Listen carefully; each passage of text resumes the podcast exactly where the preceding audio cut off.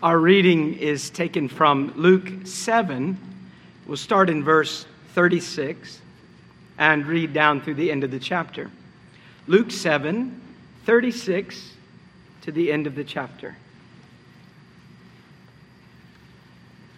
Now, one of the Pharisees was requesting him to dine with him. And he entered the Pharisee's house and reclined at the table. And there was a woman in the city who was a sinner. And when she learned that he was reclining at the table in the Pharisee's house, she brought an alabaster vial of perfume, and standing behind him at his feet, weeping, she began to wet his feet with her tears, and kept wiping them with the hair of her head, and kissing his feet, and anointing them with perfume.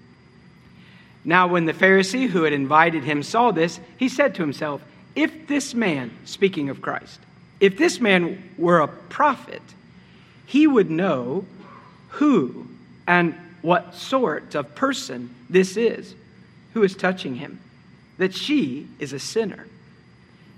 And Jesus answered him, Simon, I have something to say to you. And he replied, say it, teacher. A moneylender had two debtors. One owed 500 denarii and the other 50. When they were unable to repay, he graciously forgave them both.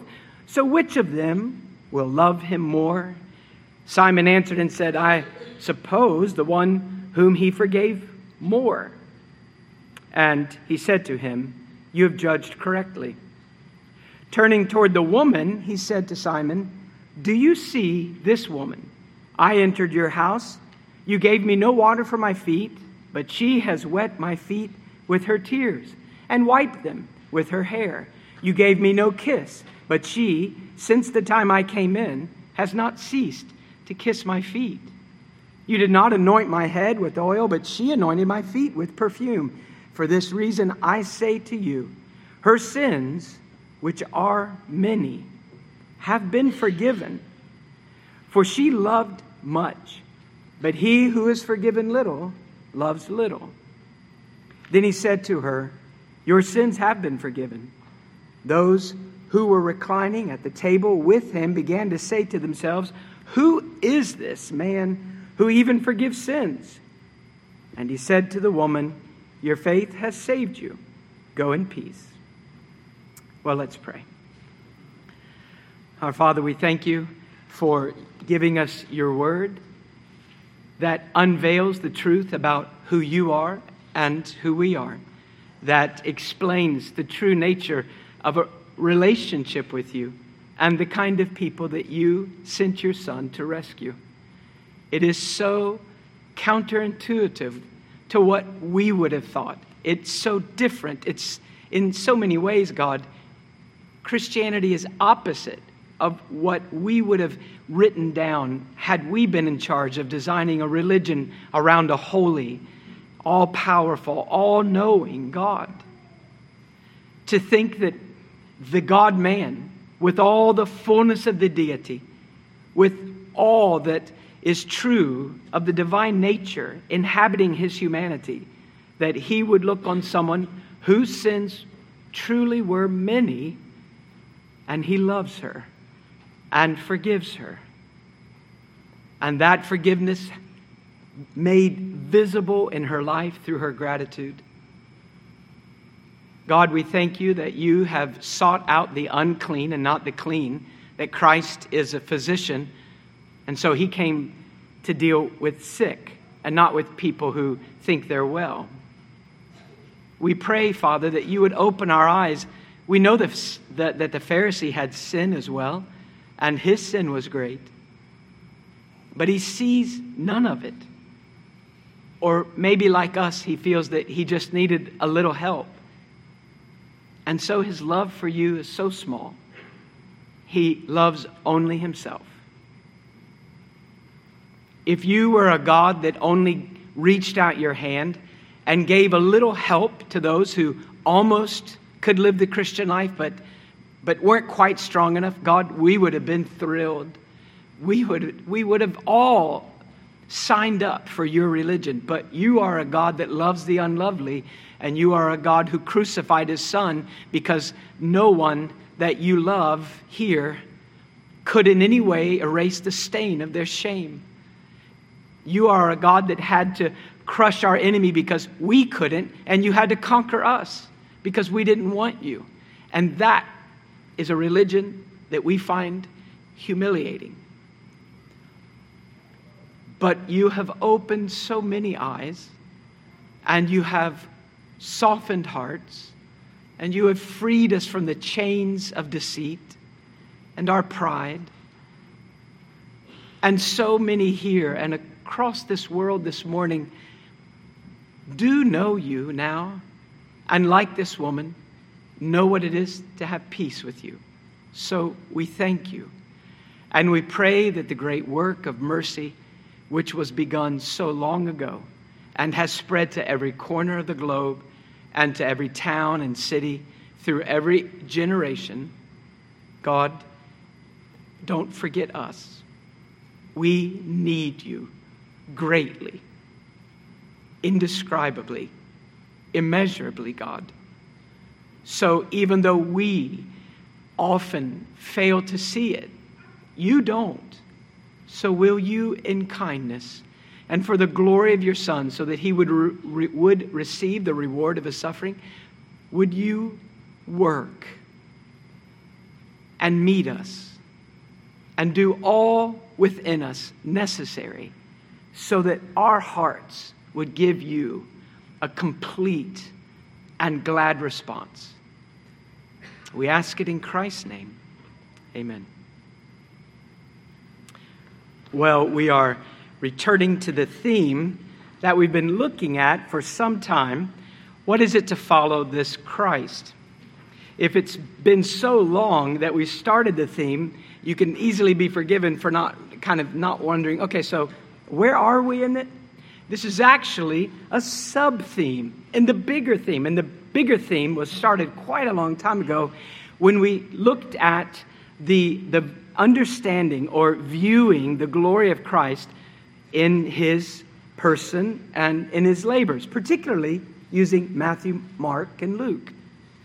But as we moved through those passages, after the Sermon on the Mount, after the chapters of that demonstrated the sufficiency of Christ to heal any of our soul's diseases, Matthew 8 and 9 and 10, well, in chapter 10, we begin to see a lot of talk about following.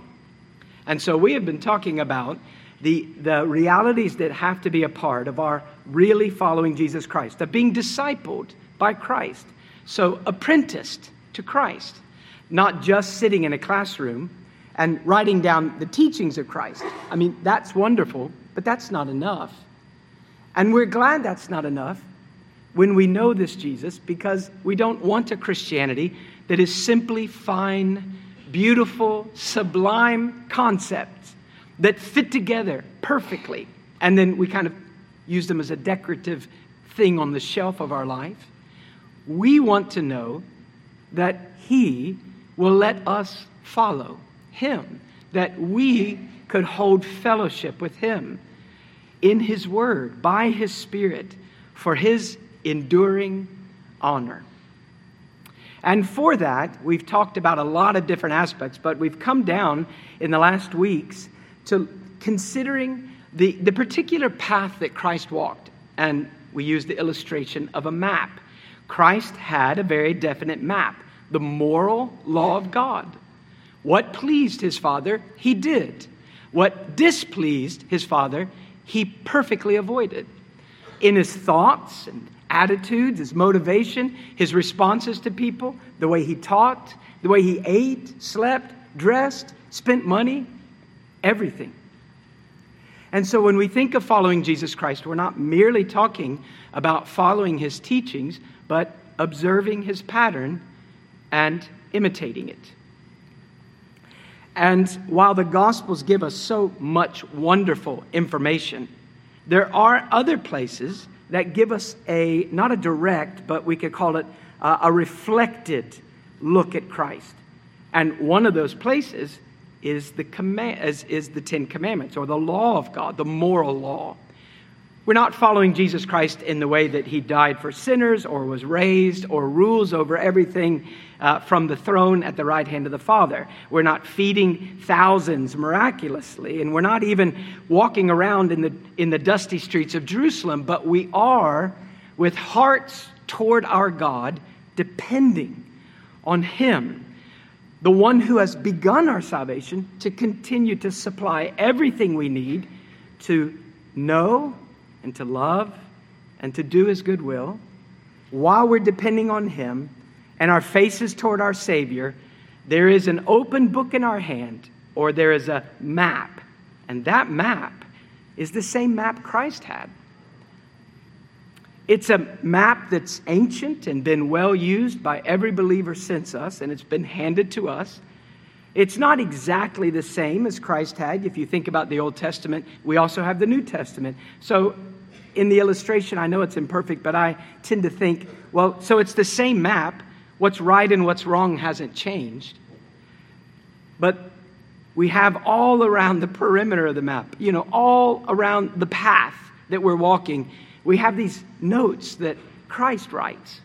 So we have the teachings of Christ. We have the notes from the apostles that fill in the cracks and, expand on our understanding in a way that the new covenant does, and help us to understand how is it that we walk that path in 2023 together, having been saved by grace. Well, that brings us to this sweet request that we find frequently in the Scriptures. And it can be summed up like this: teach us your commands. We find believers pleading with God throughout the Bible.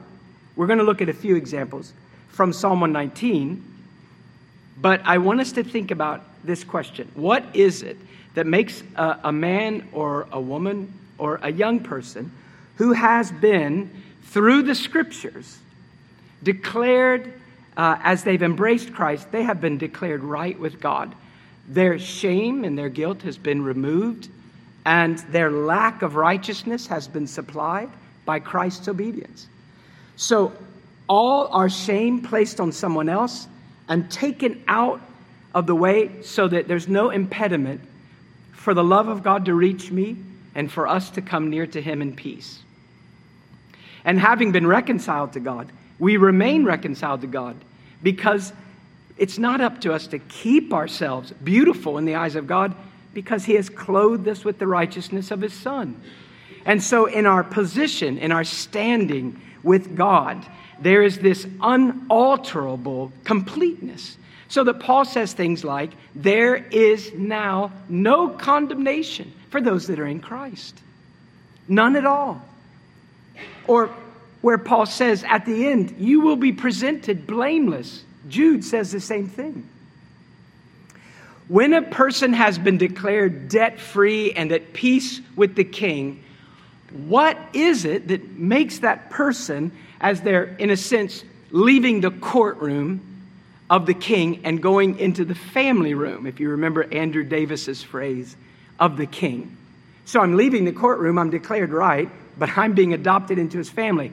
What makes a person, in being adopted into the family, to turn to that same King, that judge who has declared you right with him? What makes you turn to him and say, will you please teach me your commands? I want to obey. Christianity is the kind of religion that just doesn't make sense to those people who have, in a sense, never met Christ. So they may know nothing of the work of Jesus, and they look at the basic teachings of Christianity and they say, I just don't get it. But then, of course, there are people that go to church regularly and they hear the Bible all the time, and maybe they even study the Bible. Maybe, like me, they preached from the Bible before they knew Christ. And all they have in religion is just the form. You've got rules and you've got some concepts, but it doesn't have at the center of it the living God. Your life has never been turned inside out. You've never been wrecked by Christ. Now that's my language for it, but what Paul says in Romans 7, he just says, I thought I was a great guy. That's still John's words, you know that. Okay, Paul thinks he's a great guy. Paul thinks he keeps the word. He's blameless.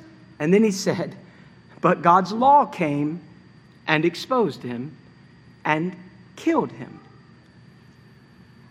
So it killed Paul's good impressions of himself. It killed Paul's reputation.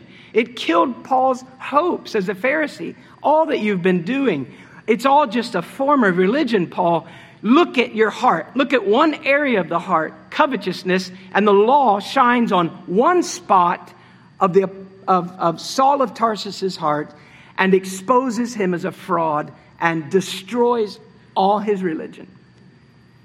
And then, of course, he meets Christ, and he's made alive, and something new is born. Something new is created. There's a spiritual resurrection. If that isn't your religion, when you look at Christianity and you see the teachings, there are paradoxes, apparent contradictions and mysteries, and you think, I don't know what to do with this. And generally, people slip into choosing one thing or another that makes sense to them, something that they like about Christianity, and they grab hold of part of it, and not having a living God at work in them, they can't imagine that all of it could fit together. And then the churches they're a part of tend to drift, taking maybe one part of the Bible they like, and then they end up in error. One of those areas is that mysterious connection between the law of God and the grace of God, or the authority of God and the freedom of the Christian. How can justification, which has removed my shame and given me a perfect and full righteousness in the eyes of God because I am in Christ, and so that is shared with me, my mediator, Chuck talked about it this morning, how can that declaration of no condemnation for everyone who's in Christ, how can that not lead to carelessness with regard to keeping God's commands? I tried to think in my mind, how is it that we get so confused? And so I was thinking of a few illustrations.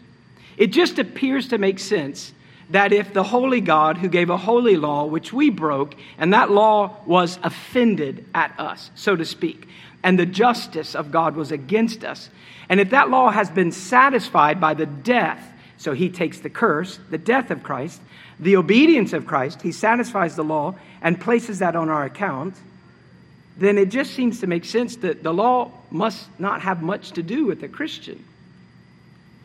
Think of this illustration. If you are a person who is in terrible debt and you're about to lose your home and everything, and you're trying to explain to your family the bad news because they have no idea how bad it is, and you're saying to your wife and children, we're about to be homeless because of my decisions, and I'm so sorry, but there's nothing I can do about it. I've tried everything. And then you receive word that your debt has been fully paid by someone else. Well, would you still go to the bank and bring your monthly payment? It's paid.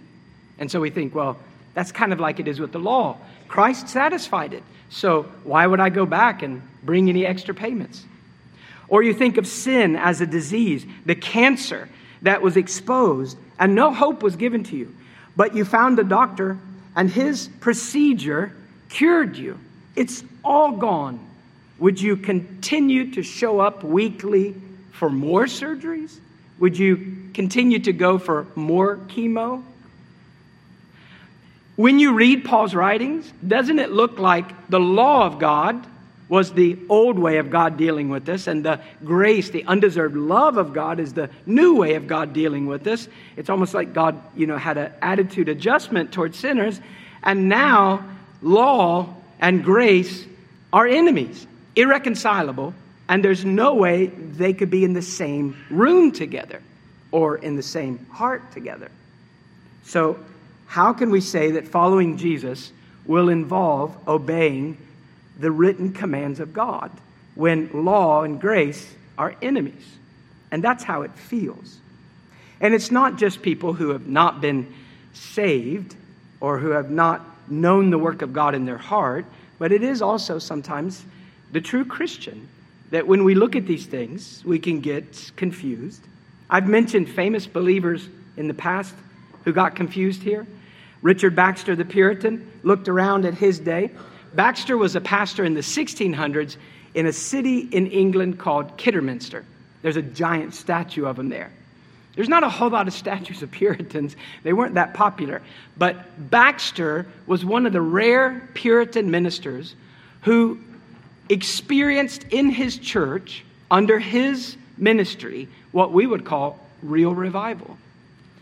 When he first went to this city, the church was pretty much empty and the streets were full on Sunday. You know, it's everybody's day off.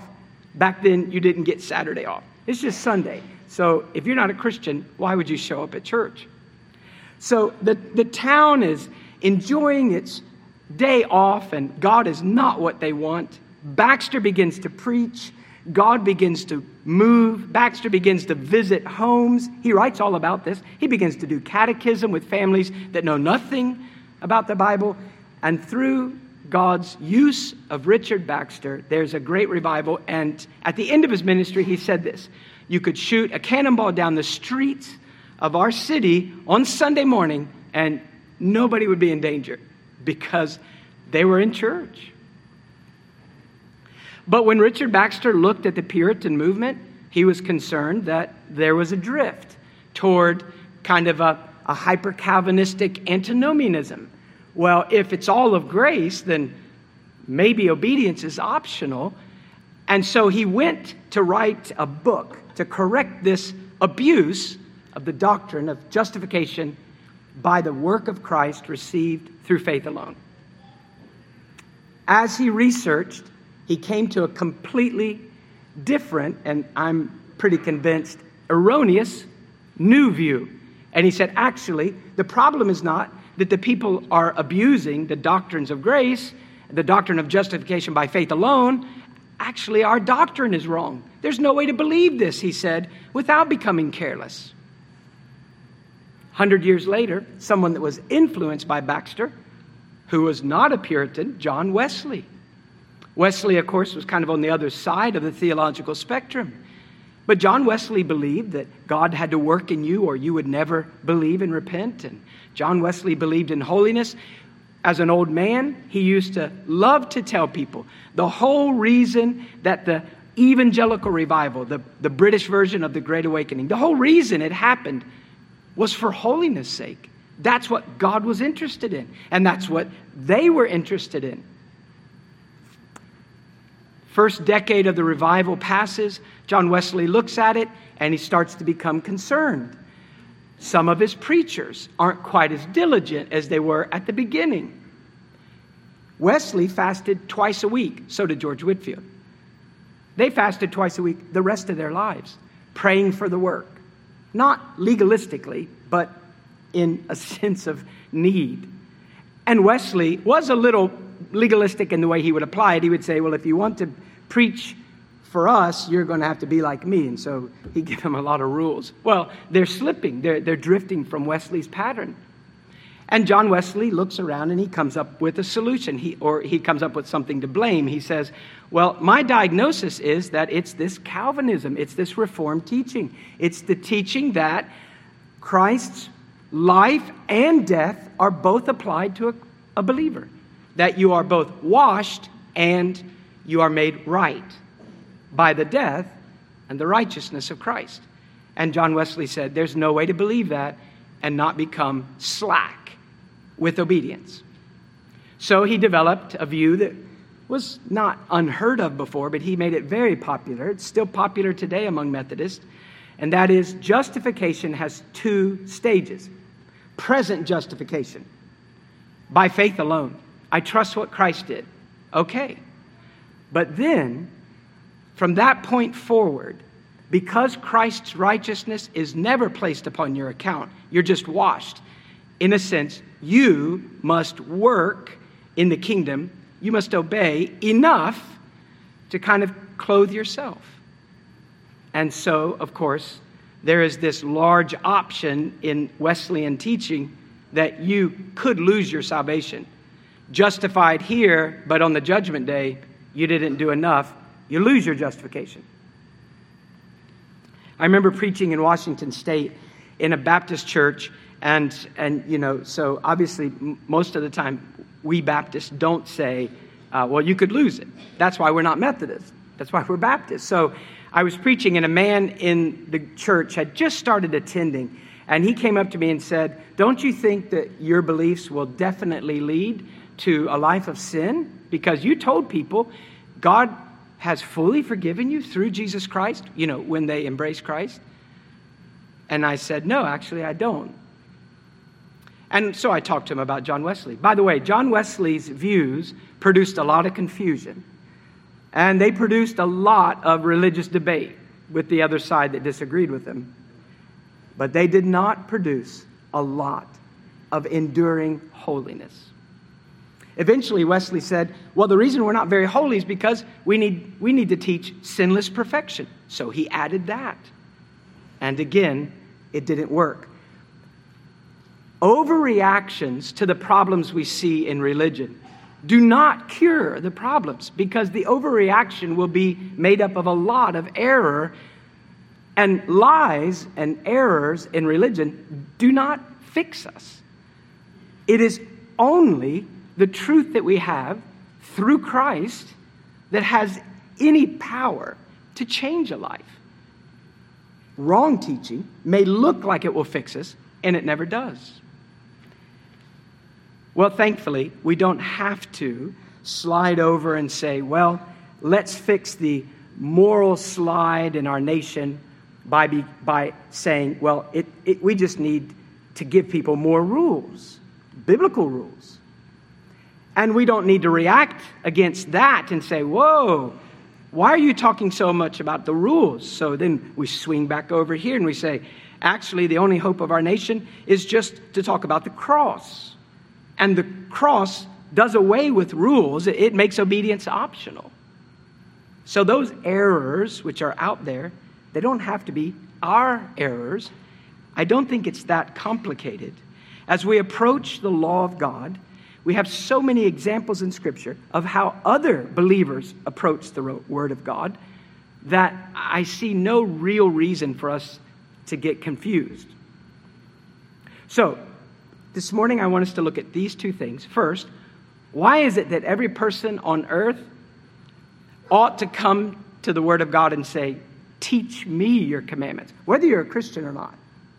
Why would they want to do that? And is there something about the work of Christ that makes us come to God and say, teach me your commandments in a way that no one else could ever say it? You know, with an earnestness. So anybody in the Word of God, believer or not, the moral law of God, we've talked about this a lot, and so I know that you probably feel that I've repeated myself a lot. It's purposeful. There's so much confusion on this. The moral law of God is a reflection of God's unchanging character.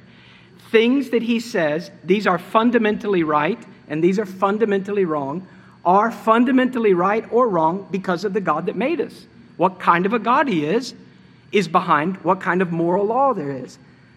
So I'm talking about the Ten Commandments where these are summed up. I'm not talking about, you know, the laws that were limited to Israel's political situation or laws that were limited to Israel's worship situation. I'm not talking about which bird I bring on which day for which offering.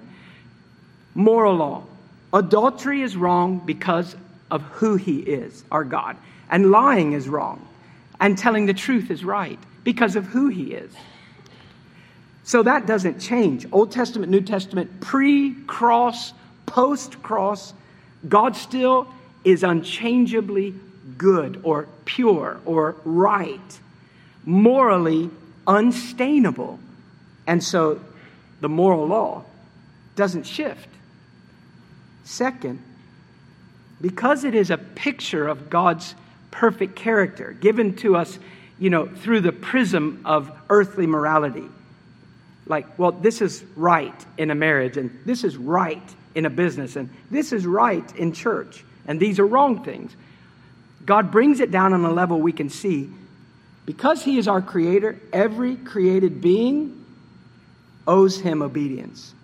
It is not being a Christian that means you should obey. It is being a created being that means you should obey. So sometimes we tell ourselves this lie. Well, I'm not a Christian, and so I can't obey, and therefore I don't think that God would be very upset with me. I mean, he understands. I'm not in that kingdom, so I don't do any of those things. But when we talk about the fundamental right and wrong, that goes for everybody. If you are living and breathing on planet Earth, you are living and breathing because someone created you, fashioned you, sustains you with an undeserved kindness. And that person you will face at the end of time. And you will give an answer for why you did or did not take his word seriously. So I want to give some reasons that anybody ought to come to the Ten Commandments on Sunday morning or during the week and say, God, teach me the Ten Commandments. Psalm 119, I mentioned, it has a lot of these. I'm going to limit us to three because this is not all we're going to talk about. Verse 68, if you have your Bible, look at Psalm 119, verse 68.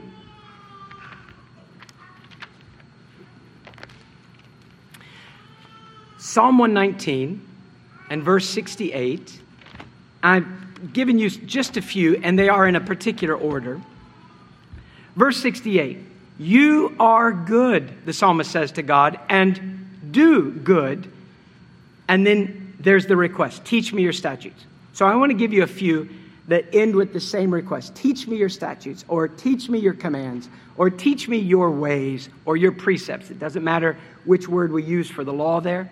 God, teach me your commands.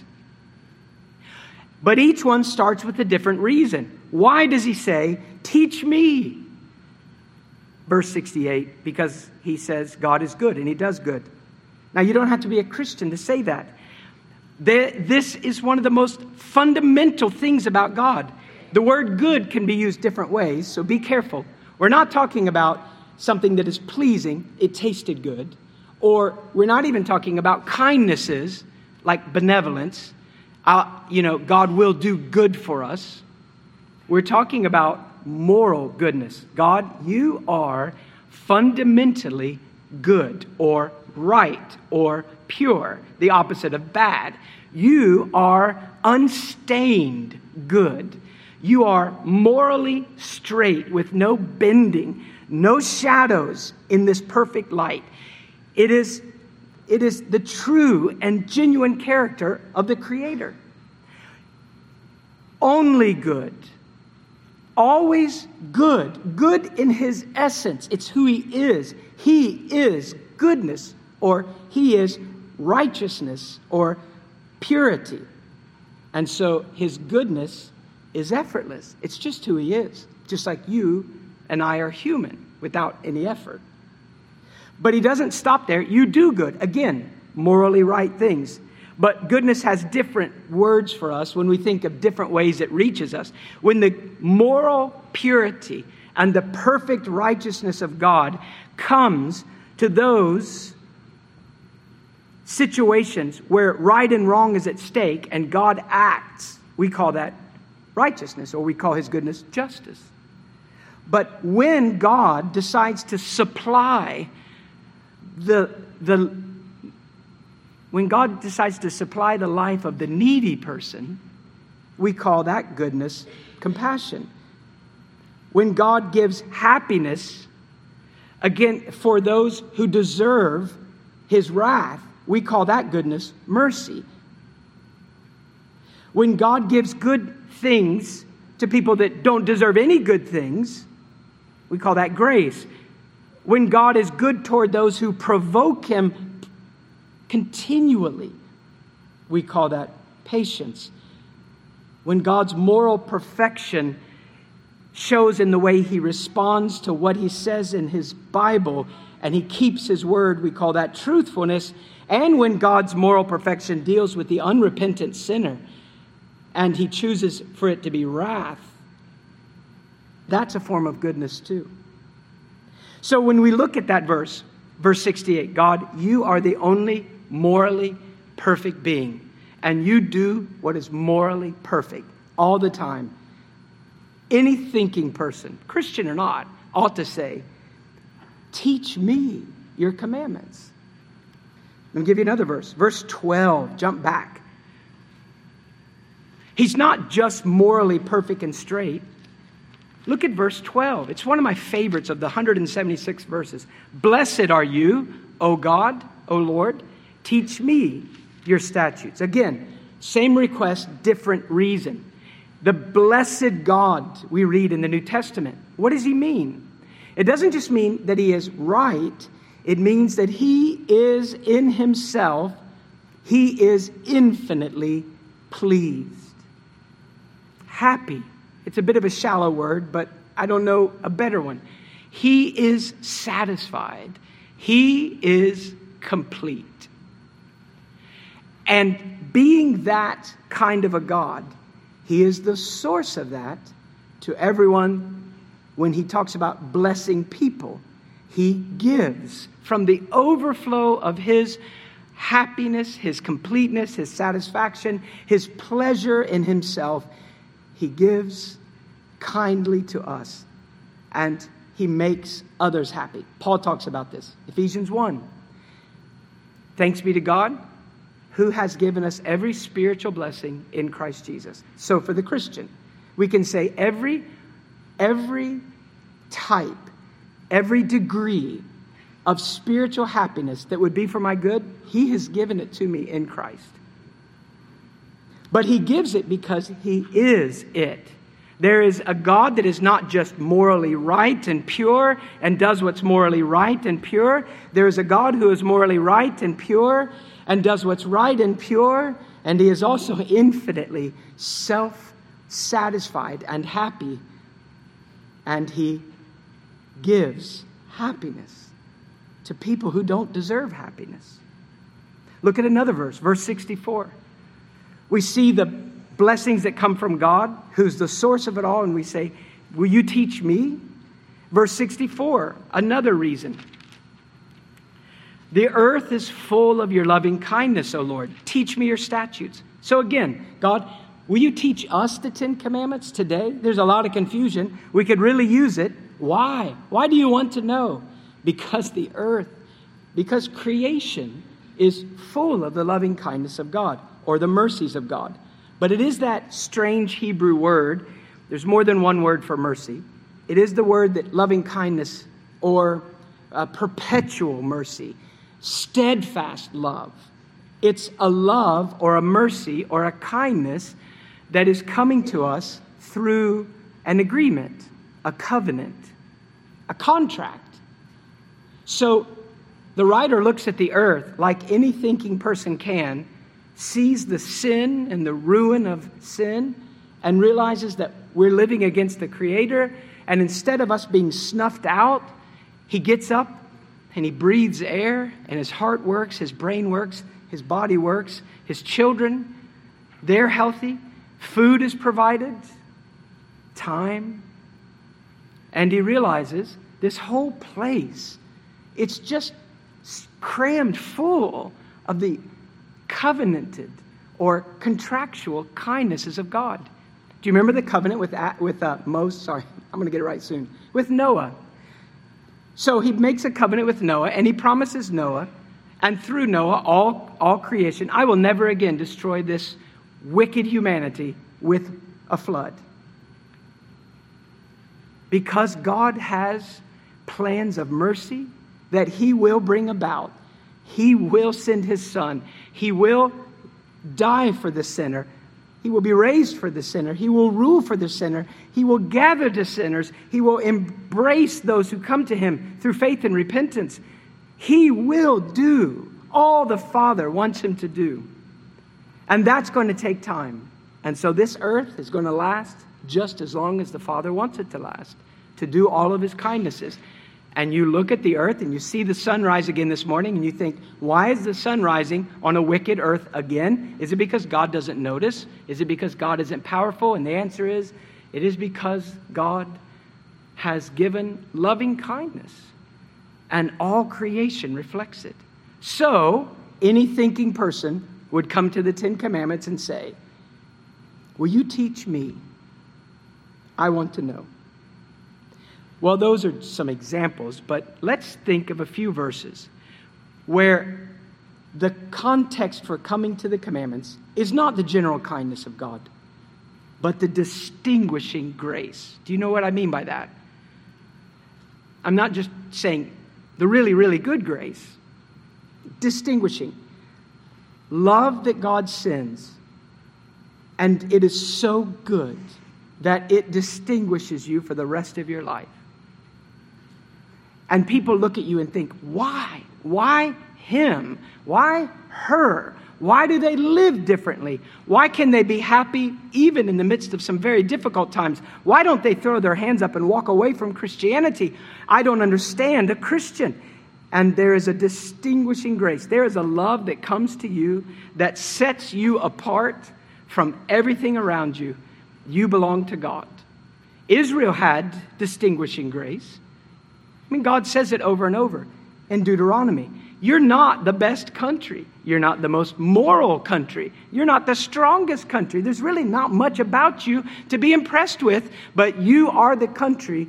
You are the family of Abraham, and I chose you, and I have distinguished you.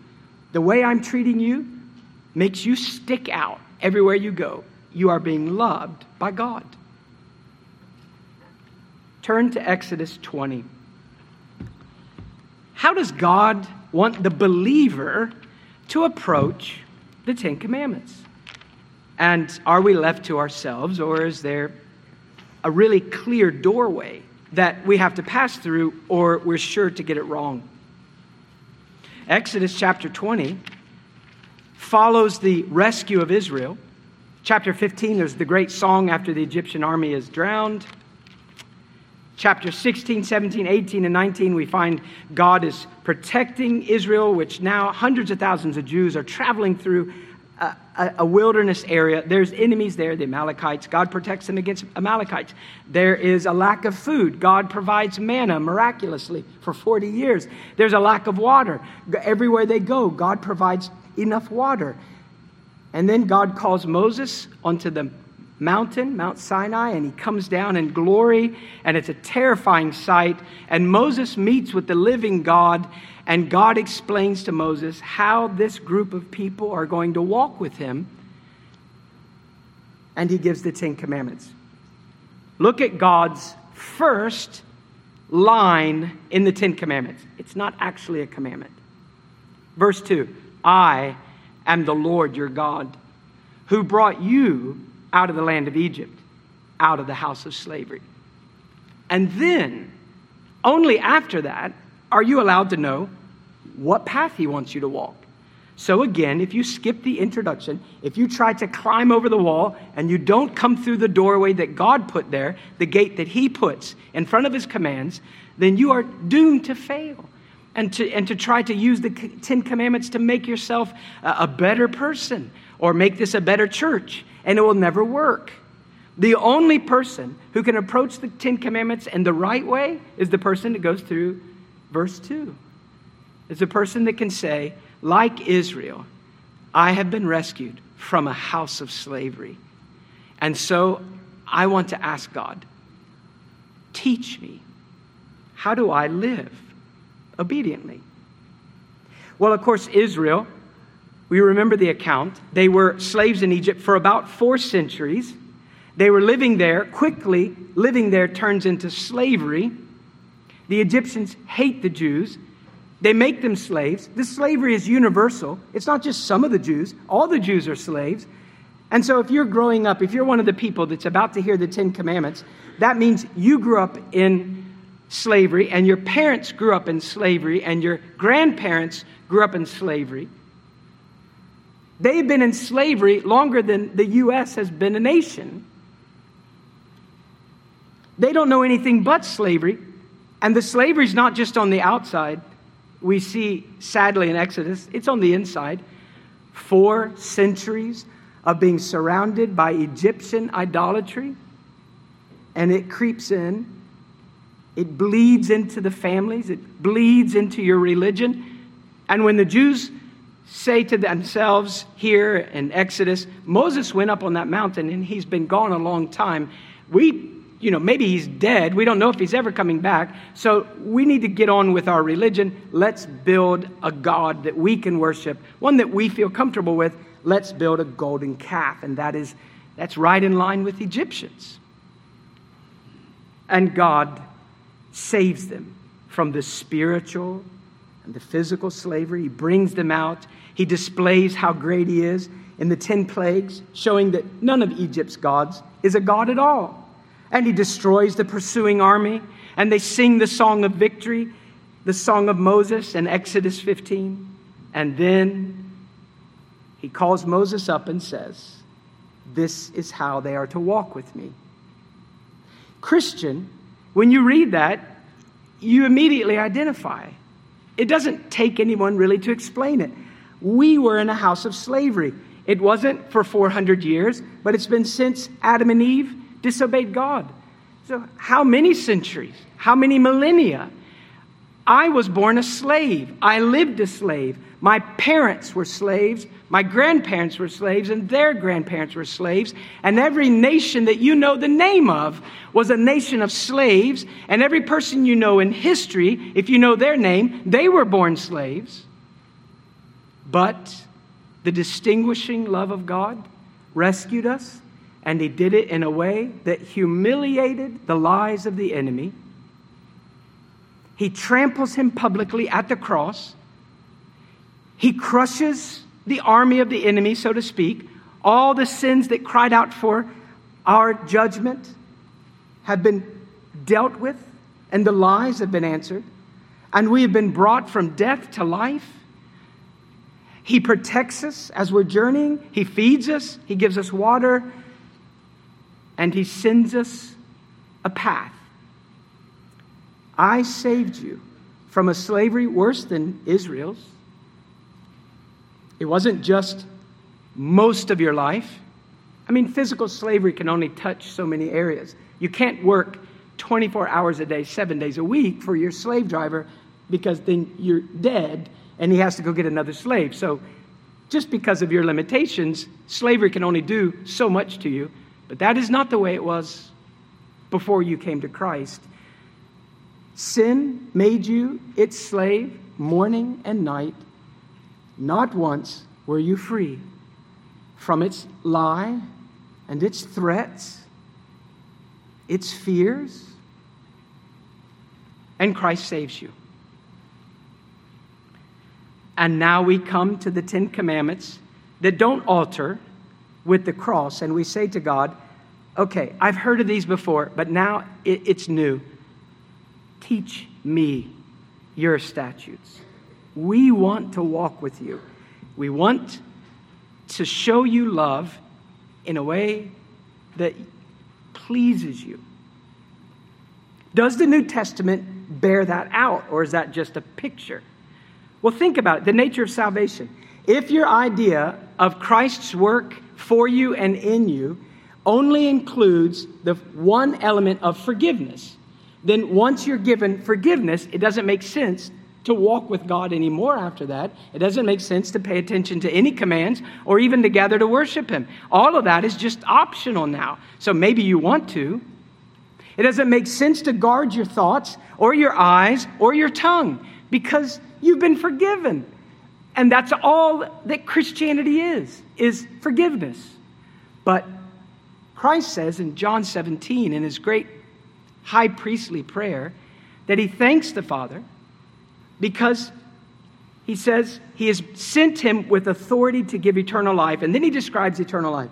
This is eternal life, that they may know you, the only true God, and Jesus Christ, whom you have sent. And so when you think about the nature of Christianity, it has to get much larger than just being forgiven. You've been brought to God, to know him, to hold communion with a God, the only God, to enjoy him, to delight in who he is, and to be taught and grown up by him. So, obedience is not optional. How could I walk in a relationship with God, which is salvation? How could I have a friendship with the king if I am continually telling the king that he's not the king? And I'm the king now because grace makes me a king.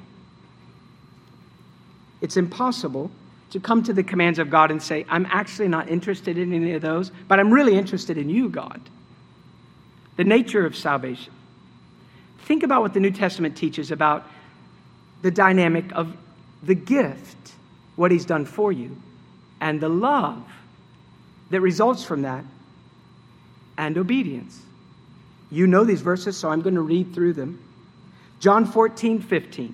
If you love me, you will keep my commandments. But what did John say in his epistle?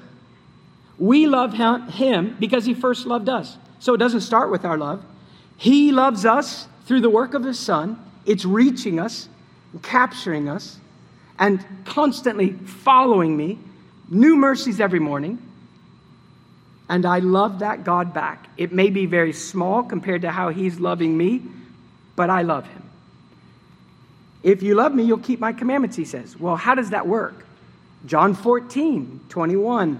He who has my commandments and keeps them, he is the one who loves me. John 14:23. If anyone loves me, he will keep my word. John 14:24. He who does not love me does not keep my words. And the word which you hear is not mine, but the Father's who sent me. 2 John chapter 6. It doesn't have a chapter 6. 2 John verse 6. This is love, that we walk according to his commandments. Paul talks about it in 2 Corinthians. The love of Christ controls us, or constrains us, or another way of translating it, compels us, having concluded this, that one died for all, therefore all died, and he died for all, so that they who live might no longer live for themselves, but for him who died and rose again on their behalf. There's this unbreakable link in the New Testament.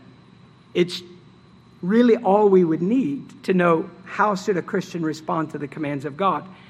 We love the one who gave the command, so it's not a burden. We do it. And we don't do it when we don't love him.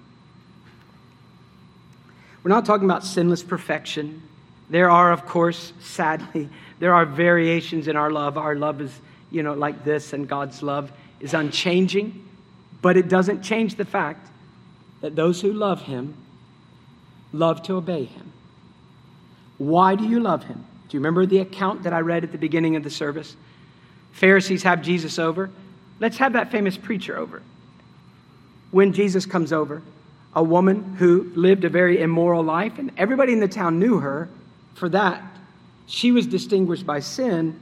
She comes and she breaks the perfume. She pours it over his feet. She weeps on Christ's feet. She wipes his feet with her hair. And, of course, the Pharisee is offended. How could you let such a sinful person touch you? Now you're polluted. And Jesus explains things. And in the explanation, he mentions, she loves much because she's forgiven.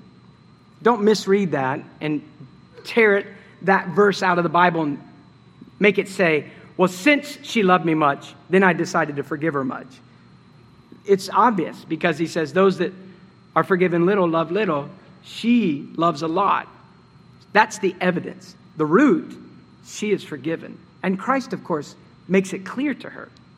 You are forgiven. The Pharisees were not men that only had a little to be forgiven of, so they didn't love Jesus very much. They were men that had an infinite guilt to be forgiven. They were just too blind to see it. But the woman whose life was distinguished by immorality knew it. And so when she knew that he came to save sinners, she loved him much. If you see that you have been forgiven of much, you love much, and you want to obey.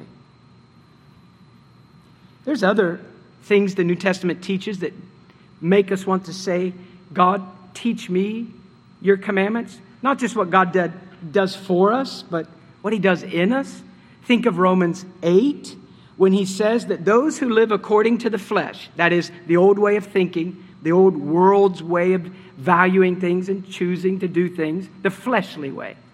This self-indulgent, self-impressed, unbelieving way of life that fits in with all the people around us, he says, when you live by the flesh, you cannot please God, and your mind is hostile to his word.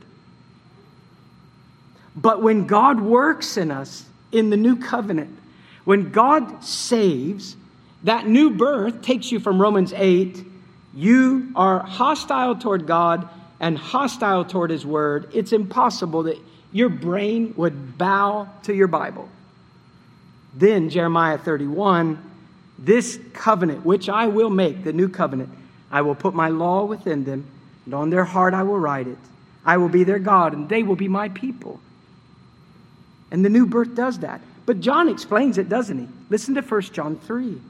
See how great a love the Father has bestowed on us, that we should be called the children of God, and such we are. For this reason, the world does not know us, because it does not know him. Beloved, now we are children of God, and it has not appeared as yet what we will be. So that isn't fully visible. And then he says, we know that when he appears, we will be like him, because we will see him just as he is. And everyone who has this hope fixed on him purifies himself just as he, God, is pure. Everyone who practices sin practices lawlessness, and sin is lawlessness, living as if there is no rule above your present desires.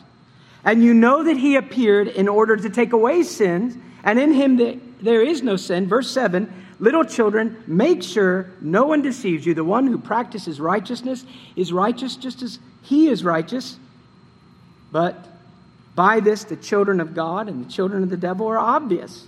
Anyone who does not practice righteousness is not of God, nor the one who does not love his brother. So John writes, and basically you could boil it down to this.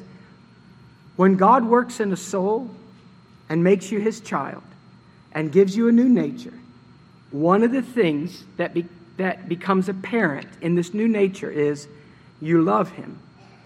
And your love for your new father and your brothers and sisters, that love makes you want to obey him.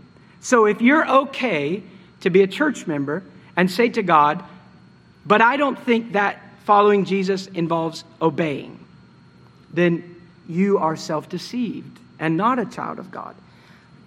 But if you come and you say, I want to obey, and I grieve where those times I disobey God, and I see them, and they seem so frequent, but God, there's something different in me now. Sin that once was my dearest treasure has now become my greatest grief. God, when I see these things that you've done for me and in me, I'm asking you, teach me your commandments. Whether you look at verse 2 of Exodus 20, where God builds the only doorway into those that you should go through, you were a slave, I saved you. Or whether you look at the New Testament, where that little phrase is spelled out page after page, too much for us to look at in one sitting, and as the forgiven, filthy person who was distinguished by selfishness, being forgiven, you come to him. We don't need to break perfume bottles anymore or weep and wipe his feet with our hair. We would. But now we come to him and say, because you are mine and I am yours, teach me your commandments.